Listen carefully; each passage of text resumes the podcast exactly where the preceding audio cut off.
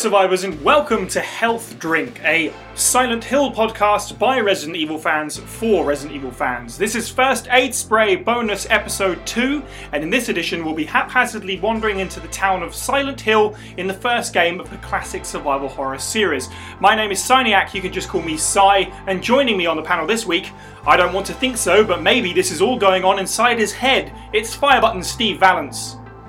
Hello calling in live from the other side of the Atlantic Ocean, it's Boy Wonder Adam Russell Reeves. That's strange. It's getting darker.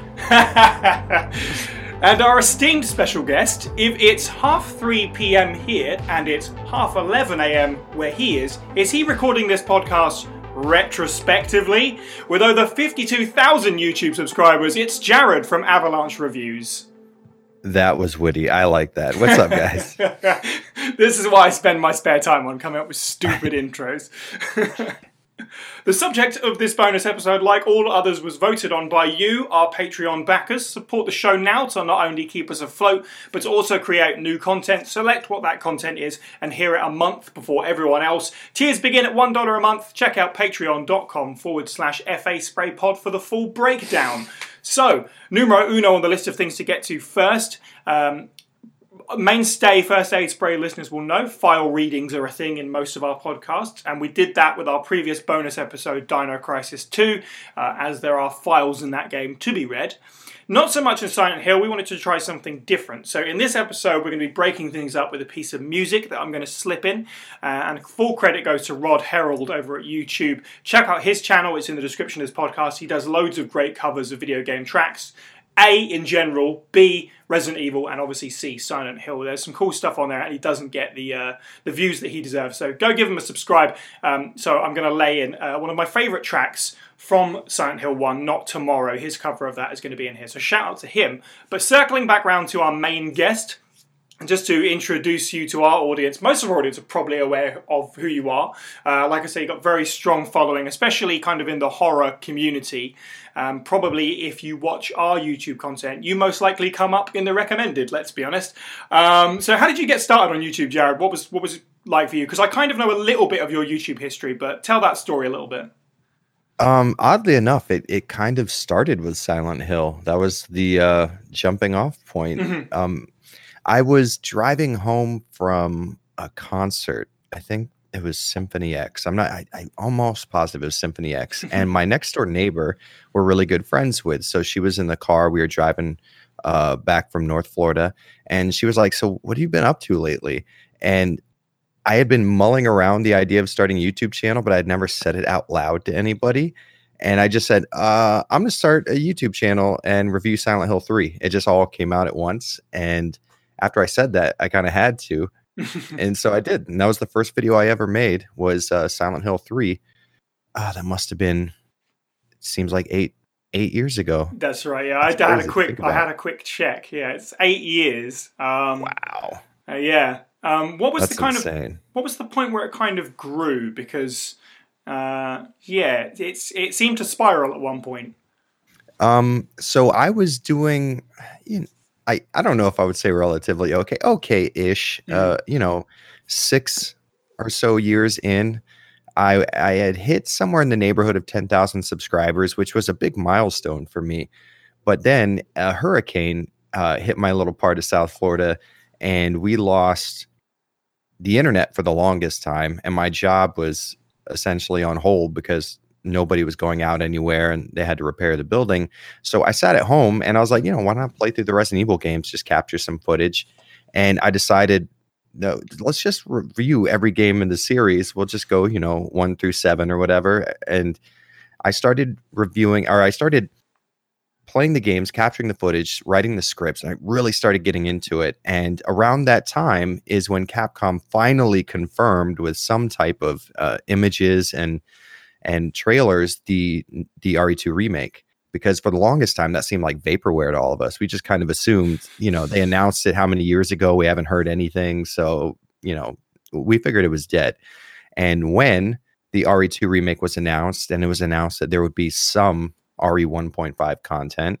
My channel just happened to have a Resident Evil 1.5 video released within the last few weeks. That was kind of up there in the algorithm. You know, when you searched, that was one of the first things that came up, and I jumped up from ten thousand to thirty thousand subscribers. Uh, it seemed like in, in, like two weeks. It was Wow. insane. That's that Pretty is crazy. Yeah, and it's really funny if you compare uh, that to where you started with that Silent Hill three video is under seven minutes long compared to some of the stuff that you put out now. Yep. Is hugely in depth, long videos. Um, oh yeah. Yeah, and like you say, reviewing every single game of the Resi series is a huge investment. When did your Resident Evil sort of fandom begin? Were you on at the original game? Where did you come into it, and what made you fall in love with that series? Uh, in a pretty interesting way, actually. I didn't own a PlayStation for the longest time. Um, so after this is another hurricane story. After Hurricane Andrew back in the '90s, we all lived in Miami, and our house was just demolished. So me and my family had to move in with my my aunt and uncle with their kids, and it was uh, you know two pretty decent sized families living together.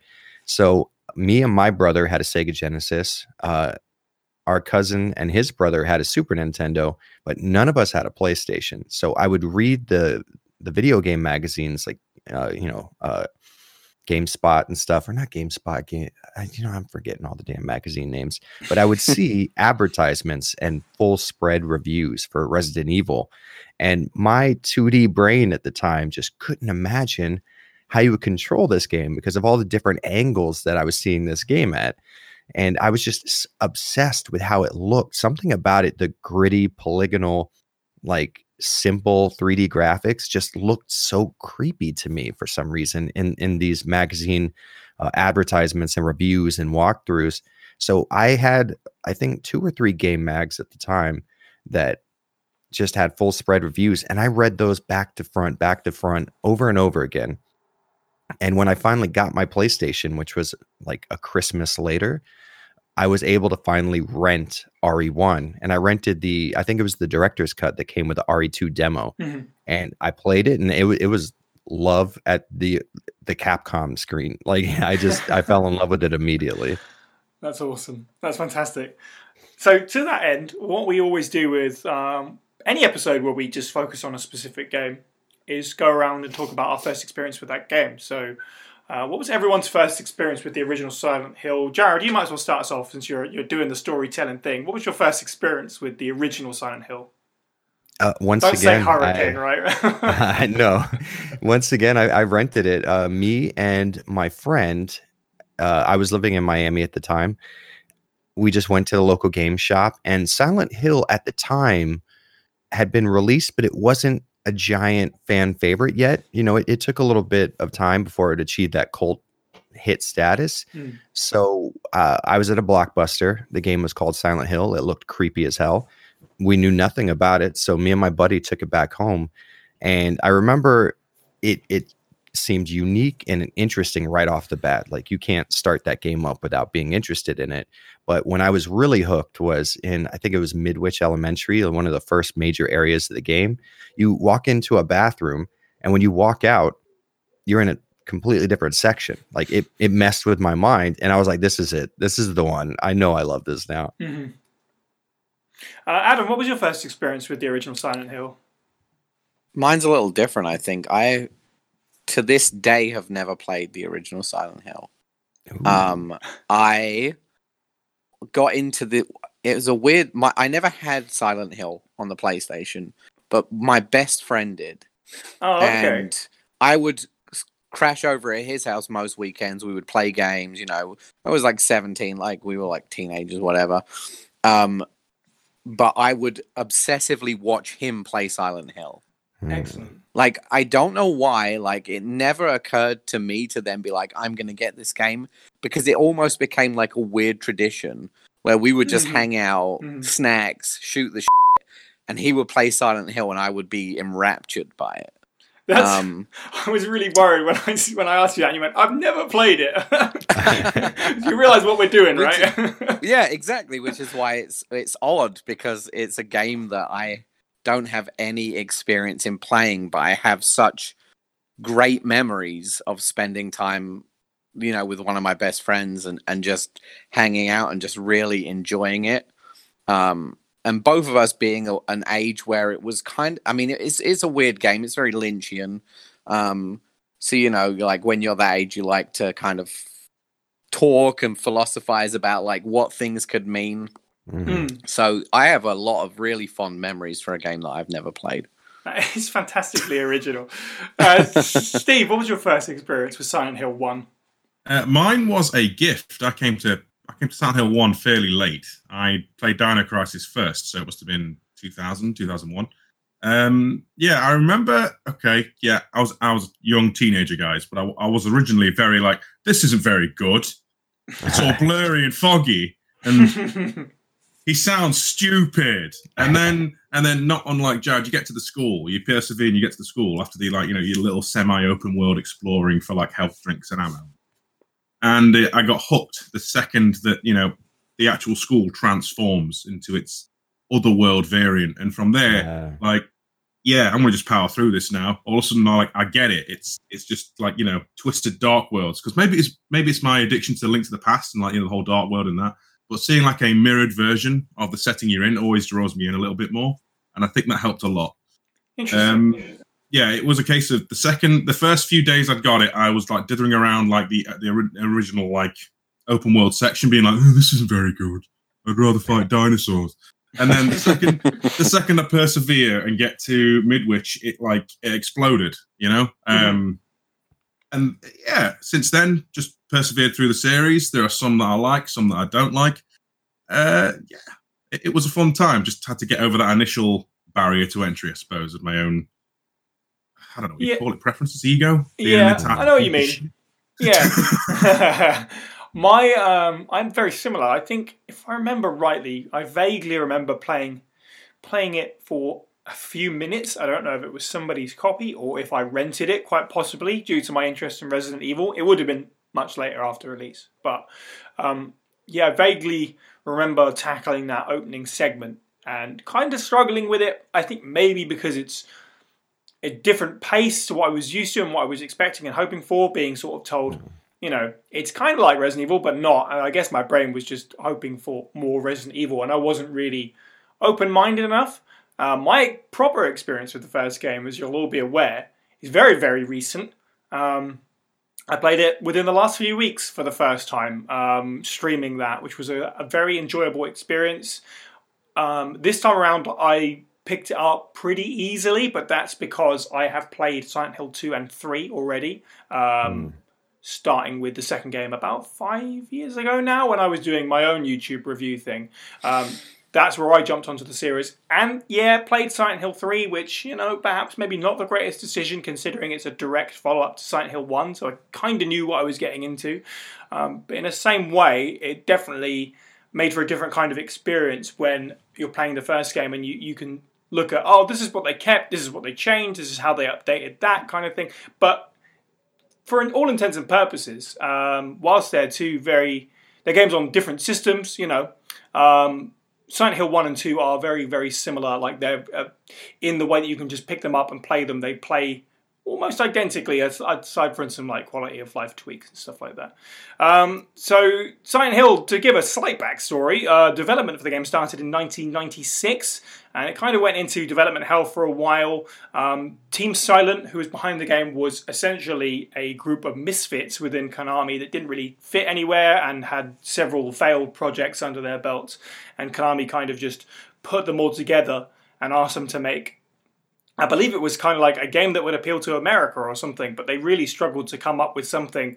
Um, and when they kind of shrugged off what Konami was asking for and focused on what they wanted to do, that's when they came up with Silent Hill, uh, which finally released Feb- February 23rd, 1999 in North America and Europe, and then March 4th, 1999. So there's a lot to get through here. I think the best place to start is the atmosphere. Uh, obviously, this is a much more of a horror game uh, compared to the other big survival horror series which we're used to talking about. Um, there is way less action, like I say, a slower pace and stuff like that. And the atmosphere is going to be hugely important in a game like this. Back in 1999, especially so. Um, and obviously now these things can wear with age. But it must be said, what I found most striking about all of this, taking away my own experience slightly, people jumping into my stream when I was playing this for the first time, pretty much everyone, especially if they hadn't experienced the game themselves uh, either, they all had the same reaction of this is creepy AF. mm-hmm. The game is 20 years old, and I had so many people going uh, coming in and being like, I feel very uncomfortable, um, which kind of reflects my opinion as well. Steve, what do you feel about the Silent Hill atmosphere? How, how recently have you played the game? Obviously, you saw me streaming it, so do you think it holds up? Uh, I'd say, yeah, fundamentally, it's still a fun game to experience. I'm not going to say, like, you know, to play it is a satisfying thing, but to, mm-hmm. to actually be in the world, you know, it's an atmosphere you just don't get from the Resident game, Res, the Resident Evil games. You know, there's always like that that air of safety in a safe room. You don't have that. The, the entire like ambience of the situation just kind of feels progressively more and more oppressive. Mm-hmm. You know, the further you get in, the worse it gets. To the right. point when you in the end game, I, you generally feel sick, or at least the, the general like ambience of the entire situation genuinely starts to like it gets under my skin. It makes me feel very uncomfortable. But no, overall, I think it's it's best when there's less characters talking. You know, any parts where it stops to try and tell the story, it feels a little, little less interesting to me. But the atmosphere itself of the town, of the places, the locations, they always have a way of getting under your skin. Even in the outdoors in the daytime, you know, that mm-hmm. can be very just like hauntingly quiet. And yeah, I'm I think rambling now. No, no, no. it's fine. You, I think you definitely hit some good points. That I think I agree with that. I hadn't really thought about it, but it, it it's most effective when you're just kind of let off your leash and you do feel unsafe because there is nowhere to go and you don't know what's coming next. And it's not really.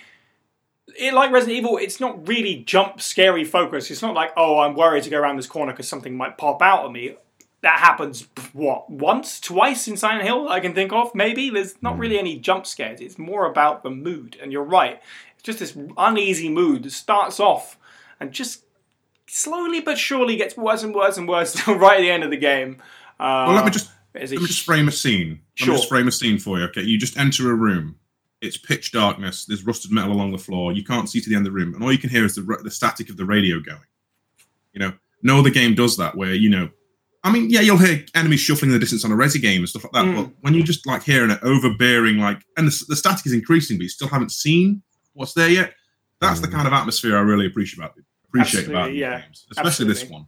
Definitely, Jared. How do you feel about the atmosphere? It is, without a doubt, like th- the most unique mm. atmosphere I've ever experienced. Because Resident Evil had this very confined feeling, especially the first game. You were in this mansion, and while there were certain areas where there was a window that you could kind of sort of see out of, if you're like me, you're probably playing it on a PS1 with an RF connection. So there was no detail that you could actually make out in the dark areas.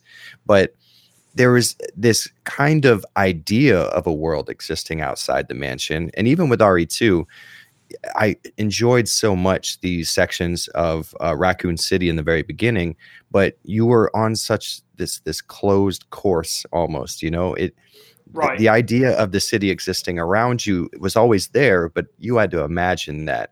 Whereas Silent Hill, the second you started up, you have you know access to a gigantic portion of the town, and it felt a little more fluid making your way through it instead of with RE2 having crash cars lining your path getting to the precinct, um, Silent Hill kind of felt like you stumbled across the right place to go, if that makes any sense. Mm-hmm. Kind of like um, it, it, was an open world, and you just happened upon the next storyline trigger, right? Uh, it, it, it felt like, like you said before, Lynchian. The the town itself had a uh, an air of mystery to it, and you, I didn't really know why I thought that you know, it was just visually so mysterious. No one was here. You had so many questions. Uh, where's my daughter? Why has no one come out to check on the car crash that just happened, like on a main road? Um, like, what's going on here? Why why are there air raid sirens playing now? It, it they did such a good job of making you feel like you were in a town that no one was in, and I I think that's inherently creepy. Like I think I, have driven through uh, Centralia, Pennsylvania on tour once, and just driving through and seeing a, a town with buildings everywhere and main streets with no one anywhere, it was just inherently creepy to me. And I think that's why Silent Hill's atmosphere is so unique because you could be surrounded by people, you're just not. You right. know? Yeah, the absence of something where it should be. Mhm. Um, and that you're right. There is. I mean, obviously, we love Resident Evil. We're a Resident Evil podcast, so this sounds like a bigger knock than it is. Resident Evil Two is my favorite game of all time, but it is. Of course. When you think about it, gameplay wise, you're you're in a box, and then there's there's some stuff around it that you could, like you say, imagine is there. The rest of the city, but the RPD, boom, mm. you're in a gameplay box. Silent Hill does feel more like a splash of paint that can, you know, go in any direction. There's darkness everywhere. Who knows where the like confines of this area actually are? Adam, how do you mm. feel about the atmosphere of the game? Um, I would say the atmosphere is the single biggest selling point of this Mhm. game, and it's the reason I was able to watch a game be played at 17 and not play it and still be entirely drawn into it. Um, it does what it does pretty masterfully, even nowadays. Um, it's very oppressive. It has such an oppressive feeling to it. Um, it's not like a like I I describe Resident Evil as fun horror. Hmm. Like I'm never really scared at Resident Evil. I, I'm on edge maybe sometimes, but like with Silent Hill, there was definitely a real feeling of like dread, um, Hmm. which is not something that many games can do. Um, you know, from its very good use of well, I guess forced use of darkness and fog um, because of the technical limitations, but it does that so well. And the static of the radio, the the almost poor controls of your character, like not being able to run too well and, Mm. and being bad at aiming, and um, all of this just layers on the a, a kind of hopeless feeling, um, but in in a good way. Um, and you know, it's it's definitely something that the game has in spades. Um, you never really feel comfortable. There, there is a, a tendency in games as you get towards sort of the third act where you sort of almost feel like a bit of a powerhouse. You're used to the game, you're used to the the controls, you have built up somewhat of an arsenal. And I feel like in Silent Hill, that probably never felt the case. We never felt that we were prepared for the next thing Mm. um, and it's it it creates a, a very good experience. Um, Yes. So yeah, atmosphere atmosphere was key to this game to, and and I think it still is. Yes. Um, I did watch I did watch some some of the game to sort of prep and remind myself. Um, and it's I mean it, it's a little rough, you know. It's 21 years old or whatever. Um, it's but it still has atmosphere, which is which is its key component. Mhm. Um, yeah, that's why I wanted to start off with it. Obviously, atmosphere is the big the big thing here, and both of you guys said the word that's the first word in my notes, which is oppressive. It's almost like too obvious, but that is really the word, isn't it? Like it gets under your skin, it stays with you, um, and it ramps up slowly and slowly, more and more as you go until the end, when it's yeah, it's this all-consuming uh, feeling that you can't shake, and then you've got these big crescendoing scenes that come to the end that just just sort of leave you with this horrible feeling that not many video games can make you satisfied that you'd experience them, but at the same time you come away feeling empty and kind of sad. Um, Yeah, very but- hollow. Yeah, Right, but that's that's the brilliance of it. You know, that's, that's it's not just hey, let's have a fun time. Also, you might have some spooks when something jumps out of a locker or something, right. Right. It's it is a transformative experience, and we're talking about the original game, but it's worth mentioning when I played Silent Hill 2 for the first time after not really experiencing the series. I, I had that moment of man, I really missed out on here. Like the big crescendo in that game for me remains one of the most important scenes in video game history. I it's so effective. But what Yeah. and, and it was striking because I played it, you know, 10, 15 years later, later or whatever it was. Um, but having played Silent Hill 1 now, 21 years later after release, and maybe not the quite the same extent as Silent Hill 2, but having a similar feeling when you get to those big scenes near the end. Um, I mean, we we can get a little bit, you know, spoilery in here. The game's 21 years old. Um, Yeah. people know what they're in for when they're listening to this podcast. But stuff like Lisa's death and the carousel scene. So, spoilers, I got the bad ending, right? So I had to fight Cybil at the carousel. And stuff like that was like, oh my god, what's going? This is awful. I'm having a horrible time, but I'm not. I'm having a great time. Yeah. um, I, in preparation for this, I also watched Jacob's Ladder. Has anybody seen that film? Ooh. Yes. I thought you might have done. Um, so Jacob's Ladder was a big inspiration for Silent Hill style. Um, Jared, what do you think of the film? Uh, as, as, if you can remember, I don't know when you last saw it. Oh, I can remember. Yeah. I- My so here's an interesting thing. I don't as, for someone who plays as many horror games, survival horror games, I don't like uh very many horror movies. Mhm. Uh, for some reason, uh, your typical horror movie just doesn't do anything for me. But I do make specific exceptions for zombie movies, which always freaked me out ever since I was a, a preteen, and uh, psychological thrillers and psychological horror. Um, and that's that's why I love Silent Hill so much. But also Jacob's Ladder, you can see the influence Mhm. in nearly every single game. I think every every game has a different inspiration. With Silent Hill 3, you had a huge Jacob's Ladder feeling to it. And with Silent Hill 2, it was more of a crime and punishment type of deal. Sure. But uh, Jacob's Ladder did what Silent Hill does so well, where every scene that happened, you were left wondering, did wait, did that did that really happen? Did I witness reality, or was this one of the fantasy things going on in someone's head? They did way too good of a job to try and convince me, which makes me think that this was fake. Yeah, for sure. Uh, it's uh, there's a lot of not knowing what's real in that film, and a lot of like keeping you waiting to find out Mm. what is real or even what's going to happen next. Yeah. I don't want to spoil the film. I would definitely say for people who are uh, fans of Silent Hill should definitely watch it. Um, For sure. It has a similar mood, and you can see the through line there. There's one scene in it in particular which feels very kind of almost like the other side from Silent Hill, and it's horrible, but it's so fleeting, and it leaves you like wondering what the hell. Yeah, it's. Yeah, I really, really enjoyed it, and it left me with that same hollow feeling that we were talking about. Mm. Um, it's not a comfortable watch, um, but it's it's super interesting. Um, For sure. Yeah. You know what? It, it's it's bittersweet Mm. because the entire time you're wondering, uh, it, it's just. I, I think it's just naturally a person when you're watching a piece of media like a TV show or a movie or playing a game, you you want to get to the point where you figure out what this has all been about. And with Jacob's Ladder and with Silent Hill, like you're describing, once you do get to that point, you have the satisfying feeling, oh, I've gotten to the point now where everything has been laid bare and I now understand what's been going on. And it is something that is terrible. And I wish I didn't know about it. And I feel bad for wanting to know this entire time because now I'm just sad because this is not a good thing that's happening. And now that I know about it, I can't unknow this. You know, it, it's such a bittersweet moment of, yeah, I wonder what's going to happen. Oh, I wish that wouldn't happen. this is very true. Um, so, in terms of uh, atmosphere and oppressiveness, we'll stay with that for just a little bit. Let's talk about sound design. We obviously talk about sort of like the static and the air raid siren and stuff.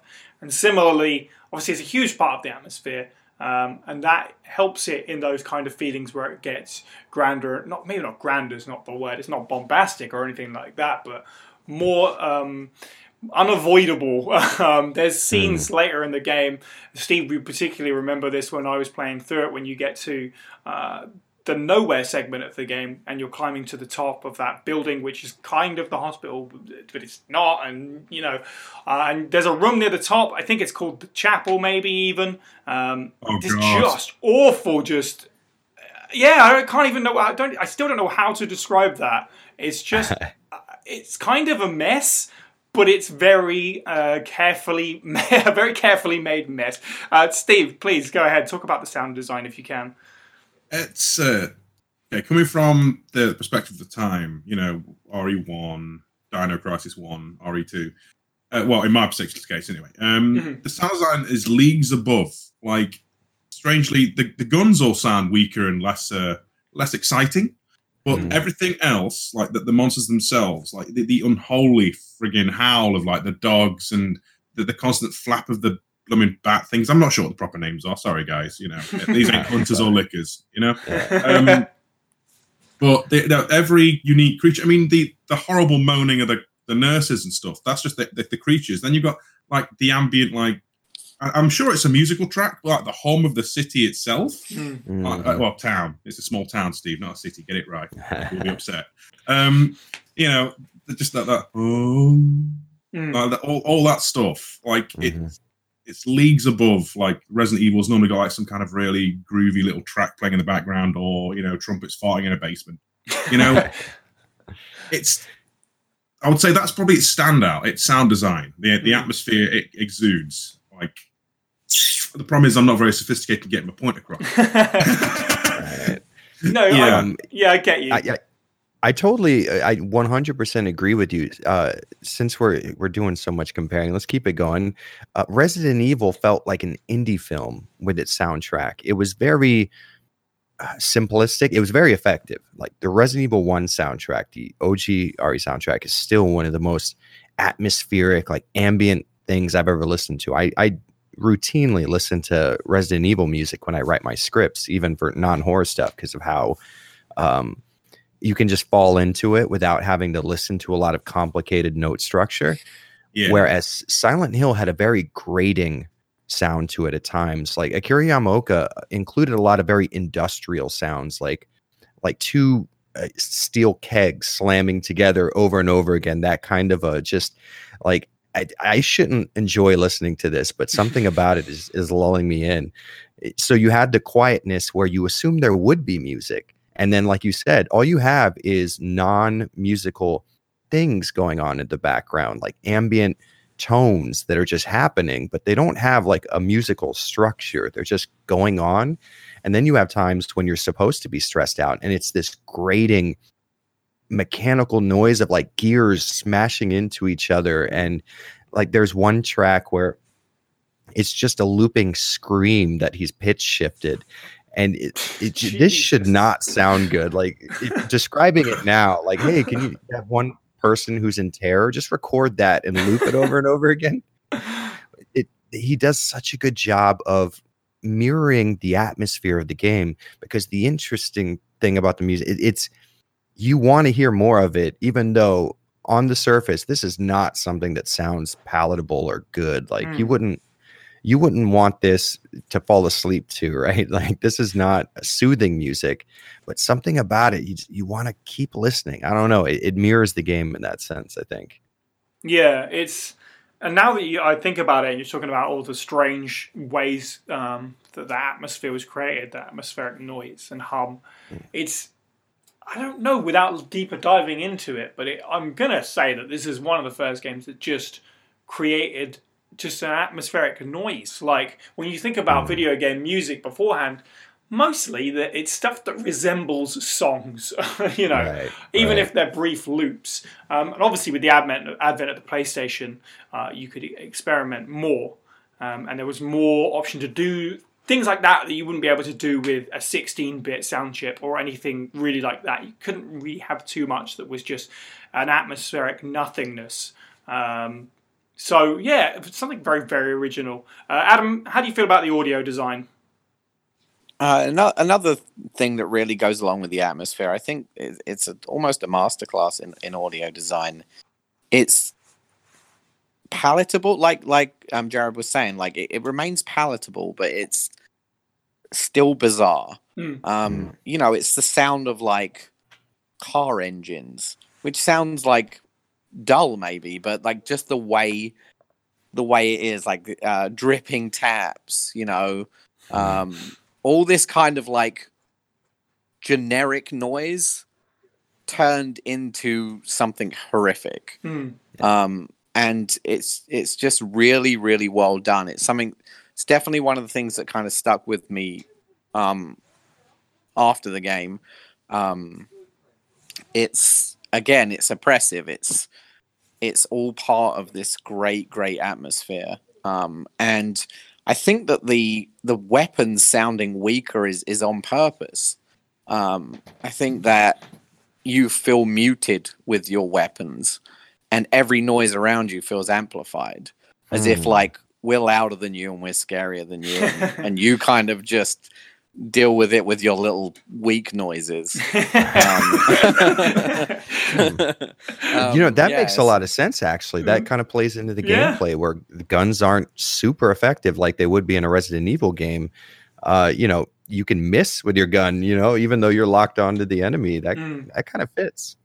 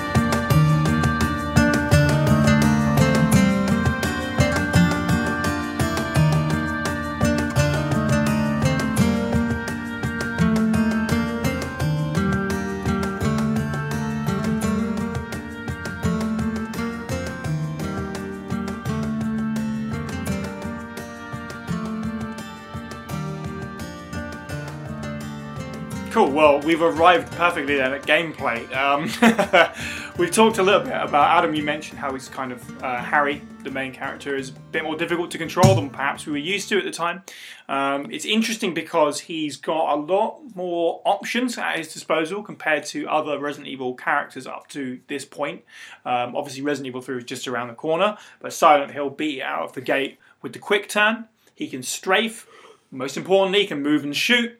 Uh, but Harry sucks in combat, which is which is He can intentional. He can jump on the ceiling, but he's crap. But he's crap at it. He can do all of that, but it doesn't actually help because he's just a normal dude, right? Way out of his depth in this place. The pr- I mean, it feels like the place doesn't want him to be there. Obviously, when you look at the story, it's quite the reverse almost. Um, but yeah, you, you feel way out of your depth in terms of the uh, with the controls and stuff like that. And I, I again, having played a Silent Hill game beforehand, uh, I kind of picked it up pretty easily. I found the camera pretty disorientating sometimes, but that again was not untrue of other Silent Hill games I've played, and I didn't really have a problem with it. Um, Steve, how do you feel about the the overall gameplay? Uh, what the, the combat loop and exploration Sure, stuff? yeah, and exploration, Yeah. yeah. yeah, I, I genuinely like part of my first time through. Okay, as I, as I was saying earlier, the, the reason that I was on a sticking point going around this open world segment because there's some. I don't. I don't think it happens often, but there's points where you have to actually hit like a specific trigger for certain bits of story to like Mhm. go like you know I need to go to the doghouse. You can literally walk around the entire bit of that opening area of Silent Hill. If you don't pick up those papers that say check out the doghouse, you don't even look in it for the key. Um, and you just, I had like God knows, like 60, 70 rounds and eight health drinks before I actually progressed in the story the first time. that I do remember a lot. That I was like, I was geared up. But uh, overall, like the, the the actual exploration of things, the combat with enemies, it's serviceable. I like the fact that the melee weapons generally have a, a, lot, more, a lot more impact and effectiveness, which Yeah. gives to that the whole riskiness because you actually have to get close to these abominations to take them down until you get the hammer and then it's the win button. Um, But yeah, uh, even then, you, you tool up and you get the hammer, and then the game throws these like I don't know what you call them. They look like weird stretched like bug monster things with long arms. Like if a Chimera had skin uh, for our Resi fans, you know, it, they're okay. Uh, I think the most memorable enemy for me though is either the uh, the little hoodie guys with the knives or the nurses themselves. But the nurses don't really come into it until the second game. Let's be honest, it's got like a weird wart on the back in this one. right, yeah, Um, yeah. Although there, no, actually there, there is one because it scared the hell out of you on the stream. I remember those little those uh, black ghosts. those Oh, I'm so glad other people jump at those noises Yeah. they make. oh, you'll hear the static and you'll be like, "There's an enemy around," and you'll hear that like little yip noise they Mm. make, and just jump out of your seat for a quick second.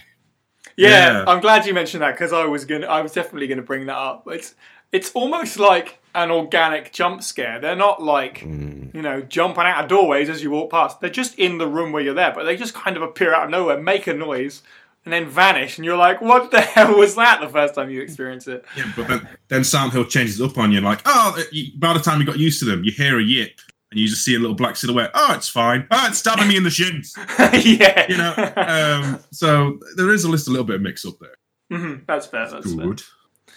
Uh, Adam, how do you feel about the gameplay overall? I know you didn't play it, but uh, Yeah, it's weird because I didn't play it, but um, going back and looking at, it, I feel like maybe the game, which is odd because it's such a beloved game, but I think maybe the gameplay is one of its weakest um, points. It's not doing anything super exciting.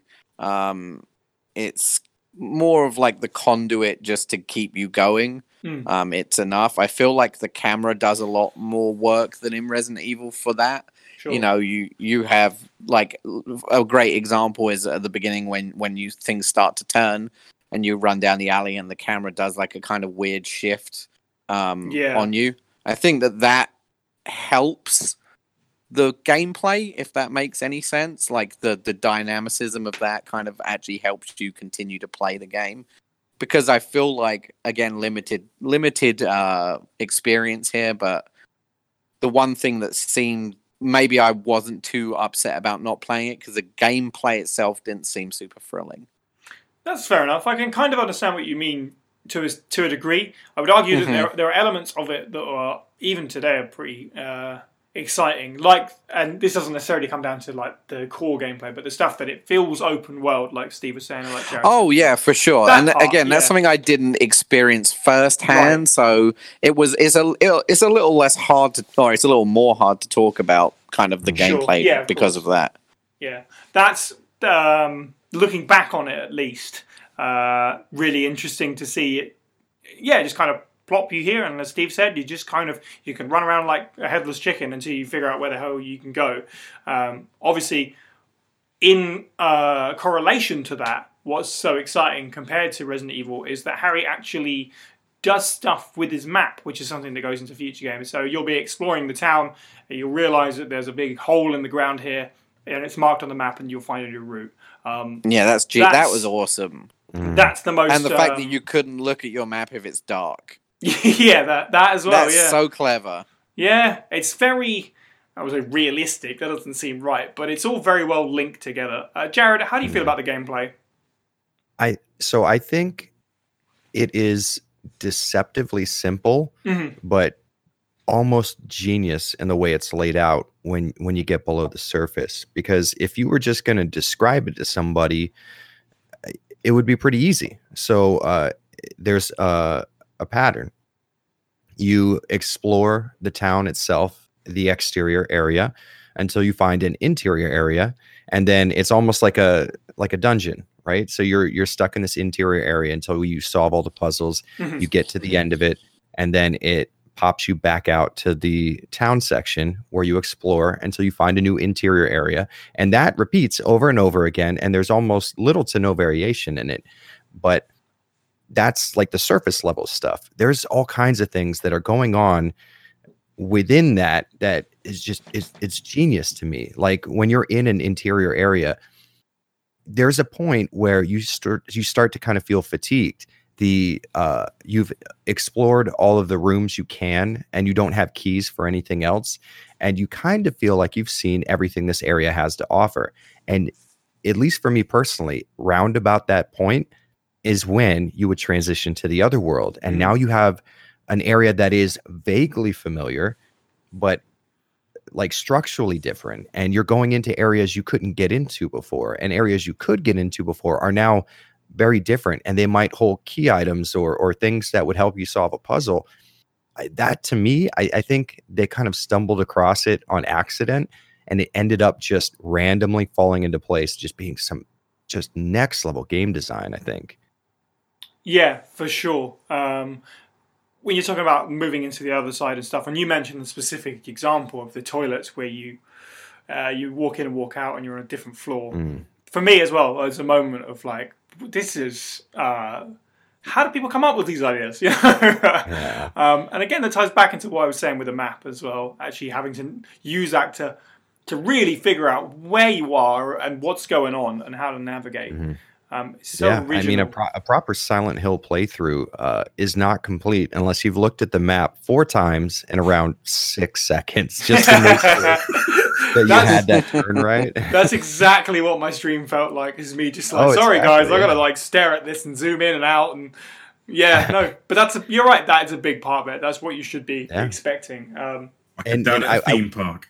I will say this: uh, I think the combat is actually more uh, mechanically satisfying than Resident Evil combat because you you mentioned it with with the more melee focus it, it forces you to get in close and you know with the first Resident Evil game and even the second Resident Evil game at the time we weren't used to melee based combat in those games because the knife was almost a non starter like Mm. yeah they gave it to you but if you need to use the knife just go ahead and reset the game you've already screwed yourself too far um, I, I think Silent Hill. You, okay, so let's get off on a rant a little bit. Um, I think survival horror combat is very much misunderstood both by people who don't like it and by people who do like it. right. Because a lot of times, uh, if you do like it, and and this is totally understandable, you want to justify you liking it. So a lot of times, people search for these really like genius game design reasons why the combat is uh, less mechanically satisfying than say playing a Devil May Cry game or, or something where you have you press a button, you have an immediate reaction. You, it's like a Skinner box. Whereas in Resident Evil, there's a lot of strategy involved. There's a lot you have to have a, a fairly intimate knowledge of the way the controls work to do well and a fairly intimate knowledge in the way that the game is set up so that you know when to use items, when to use ammo, this and that. It's less satisfying to play if you don't understand survival horror very well than you know a Gears of War game would be. And a lot of fans of the series tend to say, "Oh, well, that's on purpose. They did that to increase the the dread and the atmosphere." I don't think that's the case. I think that ended up being a very cool coincidence but what they were trying to do is uh, mimic a lot of the gameplay seen in Alone in the Dark, which was the first game we'd ever seen that played out yeah. like a Resident Evil game with your uh, your nearly pre-rendered angles and your your fixed camera and readying a weapon and pressing a button to use it. They were just aping that style, and it just so happened to really increase the uh, tension in the game because you knew if you came across an enemy even if you got into combat with it, which typically that's that's that's your out. It's like, okay, I'll just kill it real quick and then it will no longer be a danger. But the process of killing an enemy is still a huge risk in RE games because they could lunge at you. They could get close. Even if you have your handgun readied and aimed at them, if you take one more shot than you predicted to kill them, they could get in close and, and lunge in. And with Silent Hill, the melee focus made that less of a thing. But I, I don't know. I, I, feel like people tend to uh, use the well, Harry's a regular guy thing. Mm-hmm. I think Harry being a regular guy means he wouldn't be able to melee better than a stars member, right? True. I, I think I, I, think that that's just one of those things that, and, and this isn't like you know throwing any shade, but when you love something, you tend to want to justify it to people who don't get into it. So that's how we describe it. Like, oh, Harry's a normal guy. That's why he's bad at combat. Um, I remember the same excuse being used, but in the inverse for Resident Evil or um, Silent Hill Homecoming, where it's like, oh, well, he's a, you know, he's a soldier. He's he's a combat vet. That's why he's so much better at, at combat than the other uh, characters in the series. And then the story goes, and I don't want to ruin anything, but totally makes that sound ridiculous because that's not the case at all. I, I think we we tend to really want to find reasons to justify outside of, hey, I really like this uh, it's like, oh yeah, well, well, Harry's just a regular guy, so that's why he's so bad at that. No, I, I think that they probably weren't the best at at um, uh, putting in combat in a game. They were clearly very good at laying out exploration and staggering the story events so that you always had a, a trail of breadcrumbs to follow. Mm-hmm. But as far as combat goes, I enjoy the hell out of it. But I think people who don't like it are totally justified because it's not uh, what I would describe as what someone should do nowadays as far as good game design goes. I, sure. I think someone could probably take a better stab at it, but I, I, still love it to death. I love the combat in Silent Hill games. Sure. For me, it's one of the lesser things, definitely, which is why I'm like referencing the map and, and the exploration, that was much right. more of the interest, and I think that's generally true, but definitely take your point, most certainly. Um, obviously, the other thing in the gameplay uh, is puzzles. Um, I found the puzzles myself to be kind of a mix. Most were fine. Um, I got them and I enjoyed them, and I enjoyed getting them myself without looking them up. Um, I did have to do a little bit of sneaking online for a couple of them. Mm. Which, which was, you know, that's just, but also partly comes down to being self-aware on a stream, I think. Um, but all the same, I would never have figured out that that one was down to how many legs they had. But but Steve Steve was in the chat telling me that's what it was, and I was like completely that's ignoring him. I, it out, okay, for shame's sake, I did this before Game FAQs, mother flumper. right. And that's just how your brain works. But I liked do like the piano one. I found particularly uh, interesting, and and reading through the notes and stuff to put the coloured items in. Uh, the coloured like uh, what they're called? The, the, little square items. I can't remember what they were called in the school. Um, but but stuff like that. I wasn't. I was shocked because they weren't quite as obscure as I've been led to believe. I've always had the Silent Hill puzzles since day one have always just been like rubbing weird items together until something happens. Um, but for the most part, I didn't really struggle too much. Steve, uh, other than counting legs, how do you feel about the puzzles? Uh, honestly, I remember most of them being fairly more uh, interesting than uh, the. I know it's, it's, come up a lot already, but you know the Resident Evil contemporaries, which are normally just find object, shove yeah. in slot. Mhm. you know, or shove box into place, climb on box, you win. You know, in Silent Hill, there's normally a little bit of like, you know, a code to decipher, or you've got to like, you know, actually think about what the clues are telling you, like the piano puzzle. You could just hit keys for hours Sure. and not know what you're doing, you know, or the um, there's a in the nowhere segment, there's like a, a board with like an entire keyboard's worth of buttons. And the only clue you got to go on is like the Grim Reaper's list Mm. and you have to, you know, it, you have to spell a word out, and it's just stuff like that is a lot more involved, and I, I kind of appreciate this. Um, I think the closest thing that the RE games have got is the Ada mole puzzle. You know, we have to like figure out the code on the, yeah. the wall. Uh, Mm. generally, though, I I actually think it's it's undersold at how interesting some of them are. I mean, Mhm. don't get me wrong, there are still plenty of find object, shove in slot. But um, for example, there's a puzzle you don't even realize is a puzzle. Like uh, there's a sword in a fridge. You can take the sword and you can try it away, but if you don't, you get yanked on and you get basically Lovecrafted into a fridge. It's um, Yeah. Yeah, yeah, and then you have time. to replay the last twenty minutes of the game, like I did. uh, Adam, do you remember struggling with the puzzles back when you fr- played it with your friend? Yeah, we used to get really annoyed with these things. You know, we were. We, Perils of youth. we yeah exactly we definitely weren't the the puzzle type of guys but i mean i just remember that like i mean it would be hours but we would get through them Mhm. um there wasn't too much internet sure, um yeah, yeah. You, i- do you remember the the guides that were all like text based that did like fun like pictures with like lines and ASCII and symbols stuff. Oh, yeah. for, yeah, Yeah, for yeah. sure. we we were using one of those so um so yeah that was i mean some of them aren't too bad but it's def they're definitely a lot more fiendish than resident evil puzzles Absolutely, yeah. um and a lot more uh, frustrating um but but that's a good thing hard puzzles are, aren't a bad thing i don't think so Yeah, for sure. It definitely, again, one like there was a lot in here that separates it from you know its contemporaries. Uh, I think that was a right decision to go. It fits more with the mood of the game, and it's a right decision to go Yes. as well. For it adds to the atmosphere that kind of despair and oppressiveness of being like here's something that you really have to use your brain to Mhm. do I mean, and yeah, that and that's where we're going to move on to the story as well, and, and it, it sort of ties into the feeling of the story being very vague as well. But we'll, we'll get to Mhm. that very shortly. Uh, just to just to wrap up, Jared, how do you feel about the puzzles in Silent Hill One? Oh, I love them. I, I love them. They are different from. I think Resident Evil puzzles are more mechanical. Mhm. Move this here, this reaction happens. Whereas Silent Hill will give you a poem and say, "Hey, why don't you decipher what tarot cards go here?" You know. Um, I I enjoy that, but I I can see why some people might not. I- s- for- There's something about puzzles for me. I don't necessarily like them because they do grind gameplay to a halt to a degree.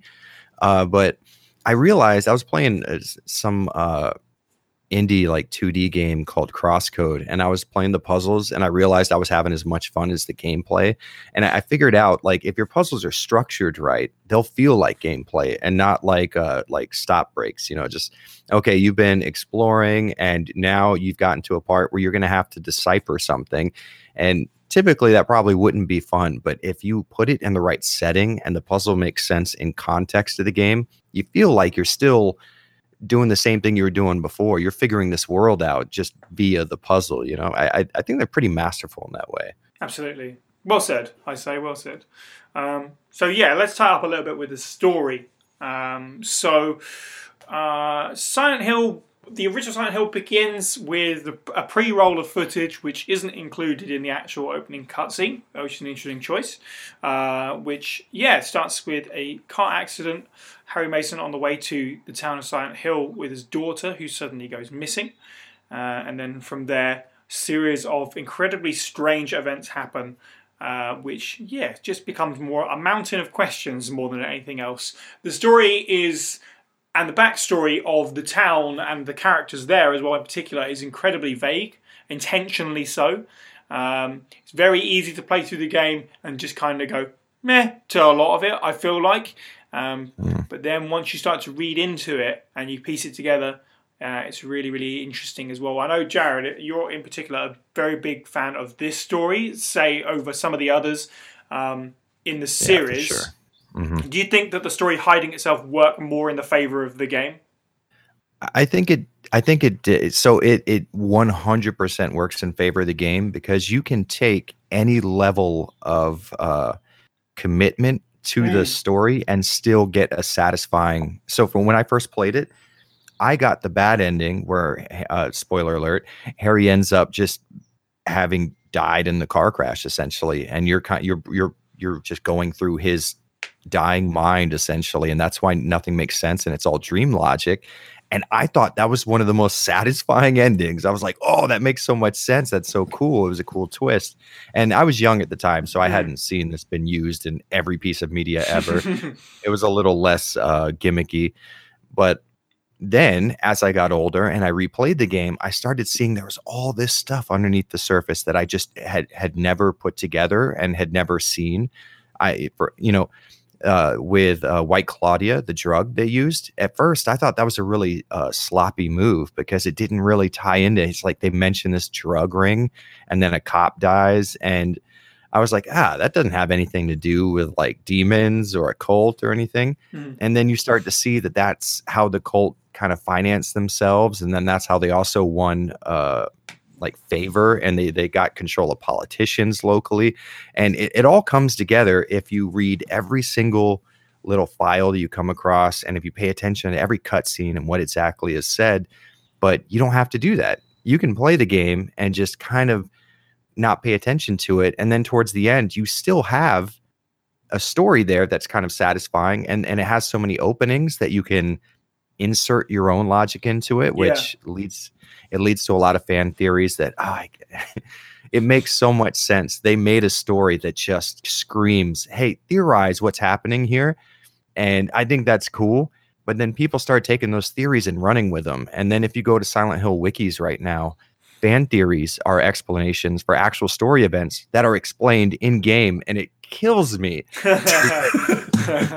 like I get it. Like those I for for me personally, when I first played Silent Hill, the existence of the town to me was more of a metaphor for like a, a mental state, right? Mm. It, it- it felt to me like the ending where he died. That's that's what Silent Hill is. Is this place inside your mind that you go to and it's very specific to each person and personal that was my reading of the story because that's what i wanted it to be. And that's that's cool. I know that's not the case now obviously but where that would be an issue is if, if somebody asked me what happened in a silent hill game if that's what i explained to them that's where the issue comes up because it's not at all. And there's a lot of stuff that happens in the game that you could point at and say no it says this specifically happened. Uh-huh. and people go like no no the other world is, is definitely like a, a different universe or something. And i'm like oh it kills me so bad yeah, I can understand that completely actually. Um, because it's yeah, it's vague enough where Mhm. people yeah, there's a lot of coming to your own conclusions, but there is kind of there's a right answer. There's a story there. Um, you Yeah. just you have to dig for it. Adam, how did you feel about the plot? Again, was this something that maybe didn't have too much of an impact when you guys were younger?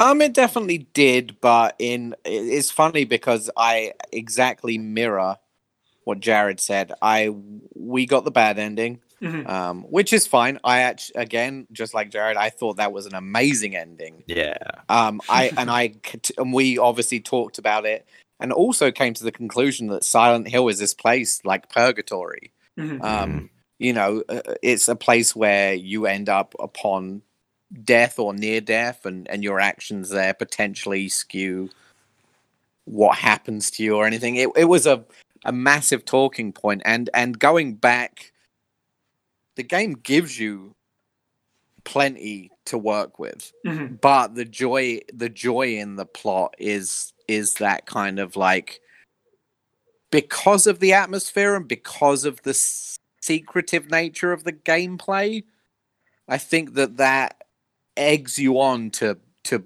being more thoughtful about your own ideas about the game Hmm. regardless of how concrete it is Right, yeah, sure. I I really I mean it stuck with me. Silent Hill 1 like just I still like to think I know it's not the case like Jared said, but I still like to think of Silent Hill as this weird mind area, you know. um it's very fascinating. Indeed. Steve, how do you feel about the overall plot? Uh, okay, so first time through, I went through it pretty much just eventually got to the end, and I got the bad ending, as it seems we have all done. Yay! bad. Um, but then when it said ending bad, immediately went back in and kept plowing through until I literally got like good, good plus, bad plus, and the Mhm. UFO ending, which is obviously the true canon. Um, no. Yeah, right. um, and while I did, I can safely say I enjoy it.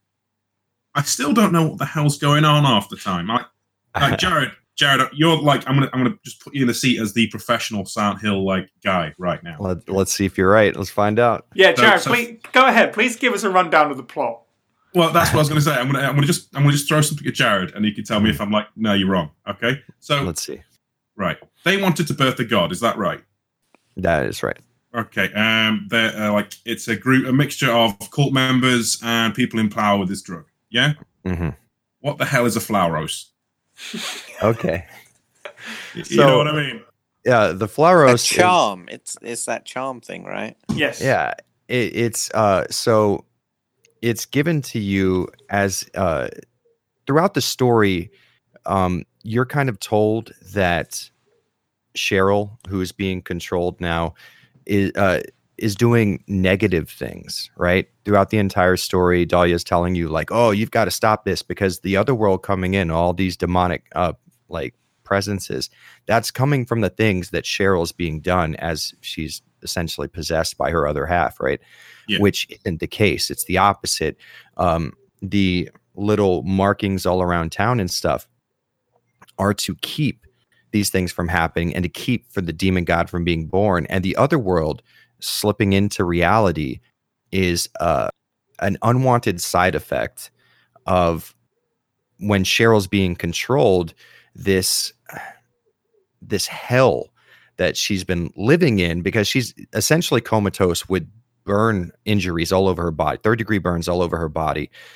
And because of the magic that the cult used to keep her alive, her wounds never heal as well. So she's been in an eternity locked within her own mind, and all she has is suffering. That bleeds through into the world as she takes control of Cheryl. And what she's trying to do is keep all this from happening and keep the god from being born. Whereas obviously Dahlia does not want that. So the Flauros is the Flauros is given to you, and it's supposed to be, as far as Dahlia is concerned, oh well, this is going to sh- sever the connection, and you're going to have your Cheryl back. Wh- When in reality, she knows that's not the case. They're going to become one at, at some point. But what the Flauros does is achieve her goals. Is it um, gets rid of the psychic, I- guess, ability that that she has to keep from birthing the god because she's an incredibly powerful psychic and she's had years and years to develop this power inside of her own mind and the Flauros was used it, it has its actual it, its own occult uh like it, it actually exists in i guess demonology or, or Mhm. you know if you believe in that kind of stuff there there were Yeah. writings about a Flauros and it, it's supposed to uh, get rid of uh, demonic presences and possessions and stuff like that and it's being used against uh jesus christ i'm blanking on her goddamn name so i know harry's daughter's name for some reason but i can't Alessa? remember Alessa. alessa jeez Yeah. why do i keep doing that i, I want to call her sherry for some reason uh, the Resident Evil 2 thing. So so Alessa has these psychic powers, and the only way that you're able to break her own control over her body and keeping the demon god from being birthed into the world, which is which is Alessa's plan the entire time, is to keep all these things from happening. Um, obviously, Dahlia doesn't want that, so she gives you the Flauros, which is going to sever that psychic connection, which immediately allows the demon god to be birthed into this world in an imperfect state because the entire dem- demonic pregnancy thing the whole thing wasn't going to plan to begin with because of the fire and the boiler explosion and stuff.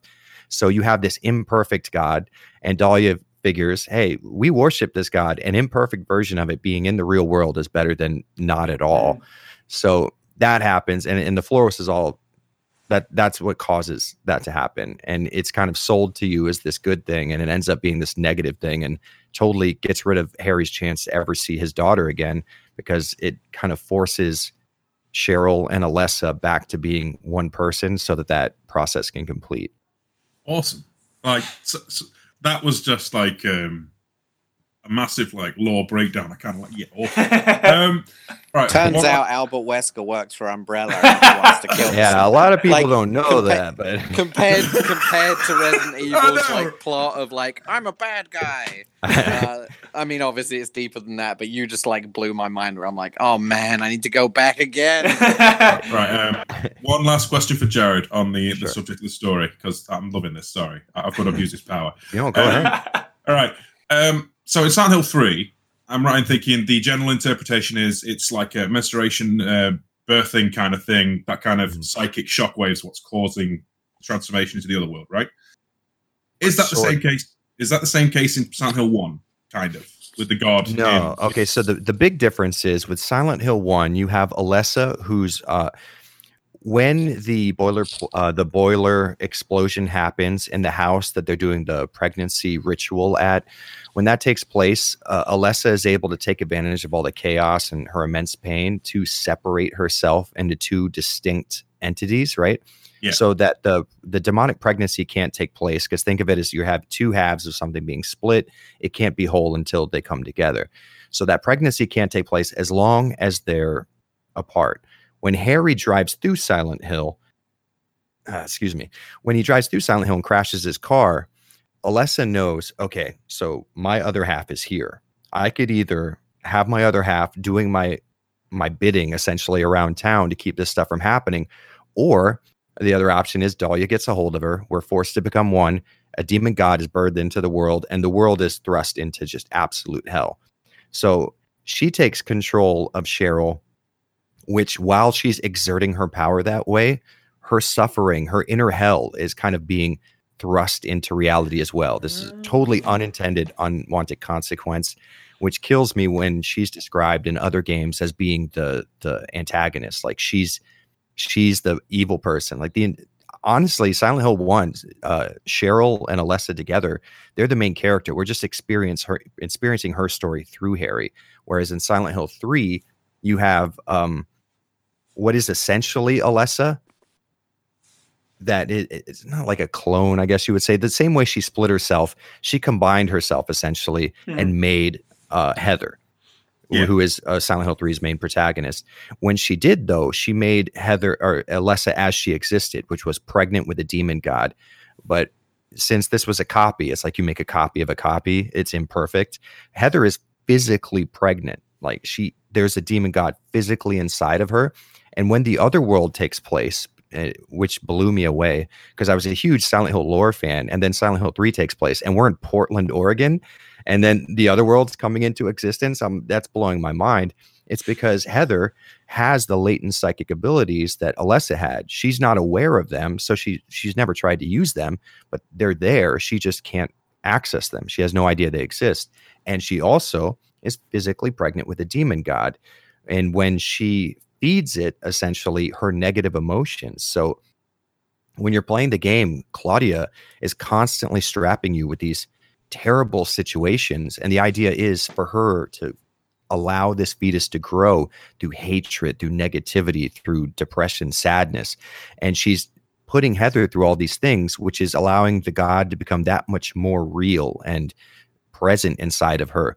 So Heather's psychic abilities, once again, are taking her negative emotions, which are feeding the God, and it projecting the God's world out around her which is why you're outside of Silent Hill and Silent Hill's spiritual power emanating from Toluca Lake, and yet those things are still happening.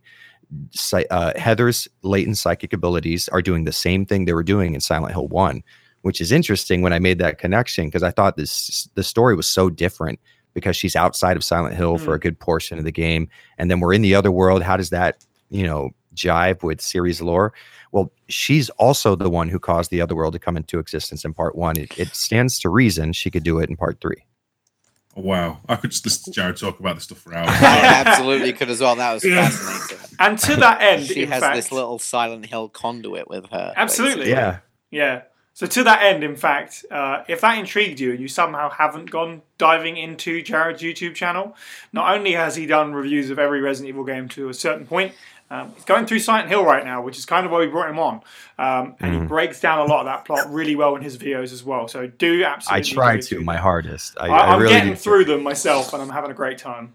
Nice.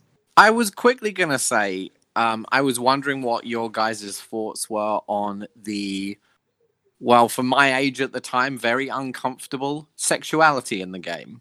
Hmm. Um, this it seems to be something that pervades Silent Hill. Hmm. Um, it's very, you know, there's a lot of suggestive, especially going through the series. There's a lot of adult suggestion in the game, Mhm. and that to me really adds on to the the uncomfortable oppressiveness. I don't know if that's bad or not. If that says something about like my weird brain. Um, no, but- But how did you guys feel about that? You know, when everyone kind of came to it at different ages. I was 17, so it was very awkward for me, especially with my best friend, you know, um, playing alongside and, and Hmm. being like, this is kind of weird. But Si obviously coming to the game as an uh, like a, an adult. Um, what what were your guys' thoughts on on that kind of like theme around the game? uh, if I could hit you right off the bat, I want to let you know you, it's not just you. You're not the weird one for noticing that or being weirded out by that. That, that was a conscious effort in the series, especially with part two. But the Yeah. idea was was to tap into things that made people inherently uncomfortable. Like I was talking about a, a town being completely empty while looking like it should be populated. But the the the point was is to touch on the two things everyone's uncomfortable about, uncom- uncomfortable about death and sex. Those are the two things you just you can't talk about in mixed company no matter what, right? So that was very much an intentional effort, and especially in part two, where you had James who was just super sexually frustrated because I mean you have a dead wife. Obviously, you're not going out there in the dating scene. You're super depressed. You're not able to relieve a lot of those urges. Mm-hmm. So you had Pyramid Head doing what looked obscenely sexual, but at the same time, totally not sexual, like rubbing two uh, dolls together. You're right. It's kind of sort of mimicking a sex act, but at the same time, totally not. Uh, you you definitely have elements of that in every Silent Hill game, and that's kind of the point. Is it's you're supposed to be uncomfortable when you're looking at these creatures. They're supposed to look pathetic, which makes you feel sad, but they're also dangerous, which makes you feel scared, and they're Mm. kind of sort of sexual, which makes you feel uncomfortable. Well said, I would say. Definitely. yeah, it's it is weird because yeah, it's suggestive, but also you you don't want to look at it. Mhm, it's coming at exactly. you wielding something. It's yeah, it's such a strange combination of things. I feel like a lot of that's a bit more background in Silent Hill One. As you said, Silent Hill Two, it's a big theme of the game. Oh, for sure. Yeah. Um, they went really all in on that one. And for for Mm. me, Silent Hill 3, the way it ends, we're not going to get too much into spoilers for other games.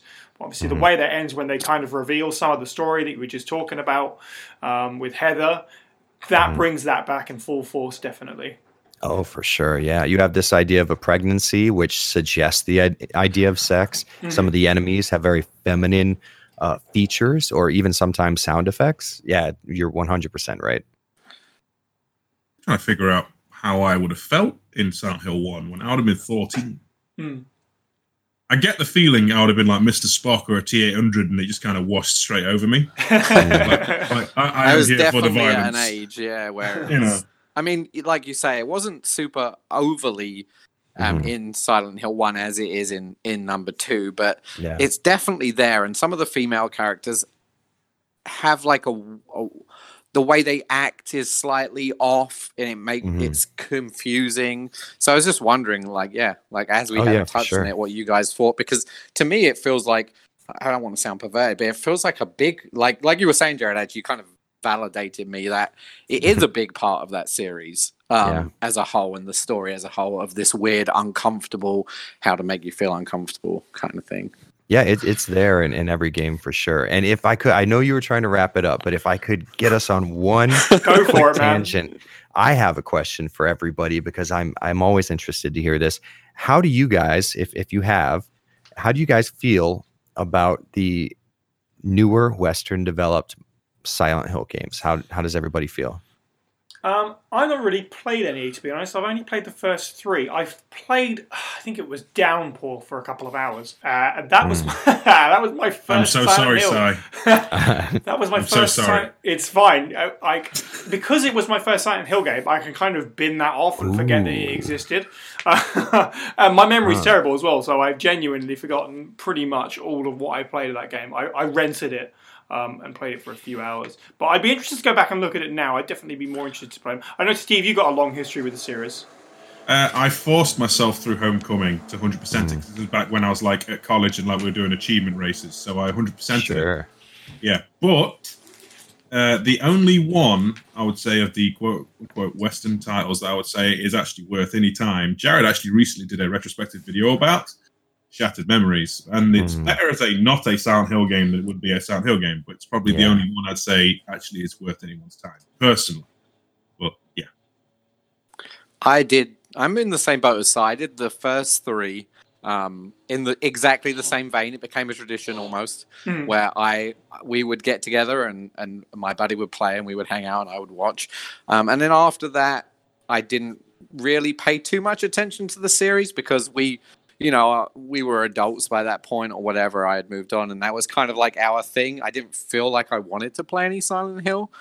Mm. The only thing that the only one that really f- fascinated me without knowing anything about it, but I, someone had told me about the concept of it maybe, and and I was I've always been intrigued is the room, and I don't know if it's good or not, but someone had spoke to me about it, and I was always like kind of obsessed with like the idea of that game. So yeah but the room's still Team Silent though. I think Yeah. Uh, maybe I, I, I don't know. oh, That is a whole can of worms. Oh, interesting. Technically, sort of, kind of, yes. So, uh, what happened was, is the room was being developed uh, right alongside Silent Hill Three, and it was uh, Akira Yamaoka's idea at an original horror property. He liked the idea. Okay, you're stuck in this apartment. You like, I like the. Uh, the uh, oppressive and and isolated idea of being stuck in this apartment, but how can we work that into a horror game? And Konami said, "I know how you do that. You make that a f- Silent Hill game." so they they they forced them to not force them. I mean, obviously, I'm sure they wanted to, but uh, the every original idea of Silent Hill 4: The Room got rolled into being created as a Silent Hill game very much after the fact, and there's a lot of evidence for that. And technically, yes, it was Team Silent because it was Akira Yamaoka, and then what they called Team Silent's B team. And what the B team was were people who did very unessential things for Silent Hill, like um, people who organized the contents of the disc once they printed the game on console disc, people who uh, decided to uh, or who decided which fonts should be used and and who implemented those fonts into the game, people who wrote ancillary item descriptions, stuff like that. That was the team that made uh, Huh. Silent Hill 4 the room wow, that's Which crazy. is like yeah it's Yeah. weird like if, if the if the guy if the guy who was a roadie for aerosmith were to start his suddenly own was band playing. Yeah, right. technically he was a member of aerosmith's touring team right that's how i look at silent hill 4 Interesting. so, So, it- for it- me, it's technically there four is obviously like the next one for me to play. I've played two, three, and then one. It's time to hmm. move because when I was doing my YouTube thing, I played two and I played three, and I put. I remember putting up a poll. It was like, dude, what do people want to see me do? Go back and do one and four, and obviously I've moved on from that now.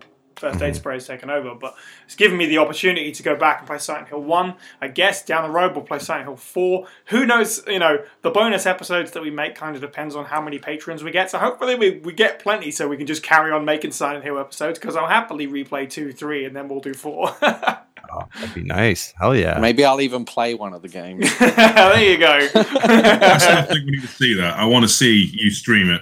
Okay, Adam, stream, stream, yeah, stream do it. SX1. Yeah because it's it's a totally different experience i because i i actually uh i have the same thing my wife was playing through persona 5 and i've never played persona 5 but i've watched her play through like 75% of it Mhm. and i bet it's it's a more visceral experience when you have the controller in your hand and you're the one who's making all the decisions Yeah, when yeah, you get hit by an enemy or something For sure, yeah. Yeah. Well, let's let's wrap this one up. Nothing else remains for me but to thank our contributors and our patrons once again. Support the show for as little as one dollar a month to help us create more bonus content like this one over at patreon.com forward slash FA Spray Pod. You can also join our Discord server where you can discuss Resident Evil with us and other fans and listen to the main show live as it's recorded. The link to the server is in the description of this podcast and also on our social media profiles. You can follow us on Twitter at FA Spray Pod, on Instagram at FA Spray Pod, and on Facebook at facebook.com forward slash FA Spray Pod. You can find the podcast on YouTube, Stitcher, Spotify, and iTunes. And if you enjoyed the show, please do leave us an iTunes review if you can. It helps spread the word. Thank you to the panel. You can follow us all individually. I'm at Cyniac underscore 123. Steve is at Firebutton Games. Adam is at advickers01. And Jared is at Avalanche Jared. And finally, thank you for listening and have a good week.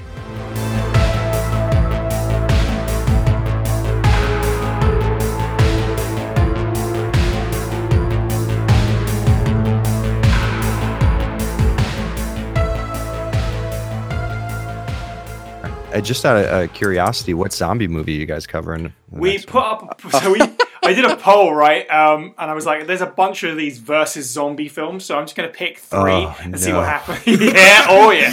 I'm going to That's see my, what that's happens. my reaction right there. Um, so I think. Um, I mean, we already did, we already did four of the Resident Evil movies, Yeah. so Uh, Yeah, we sure did. worse. Um, so I put up the poll, and it was Bigfoot versus zombies, which I think maybe got one vote. Uh, pro wrestlers versus zombies, which I really wanted to do, and everyone I everyone. wanted that one. I know you did. Everyone picked Cockneys versus zombies, which is what we're doing next. There's no way these things really exist. This They all- that's a made up list. oh yeah, they're all on Amazon Video. Trust me, I checked so that we could actually watch them. Um, so Wow. sometime in the coming weeks, we're going to be breaking up uh, our Resident ah. Evil Three podcast with Cockneys versus zombies. Thanks a lot, Patreon. You're gonna make me watch that damn movie. You- you- we, we say this, we say this, guys. Okay, it could actually be better than any of the f- Resident Evil films. I, yeah, I mean, there is a chance for sure.